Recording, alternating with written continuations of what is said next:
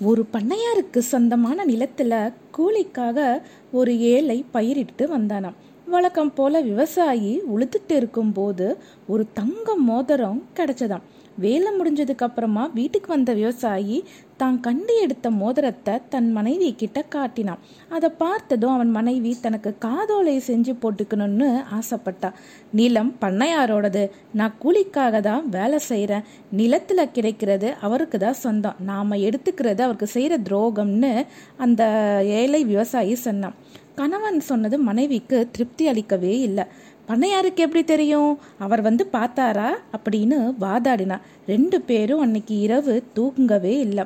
பண்ணையார் வந்து பார்க்கல தான் ஆனால் என்னுடைய மனசாட்சி என்னை ஒருத்துதுன்னு சொல்லிட்டு காலையில் எழுந்து பண்ணையார்கிட்ட போய் மோதிரத்தை கொடுத்து விவரத்தை சொன்னான்.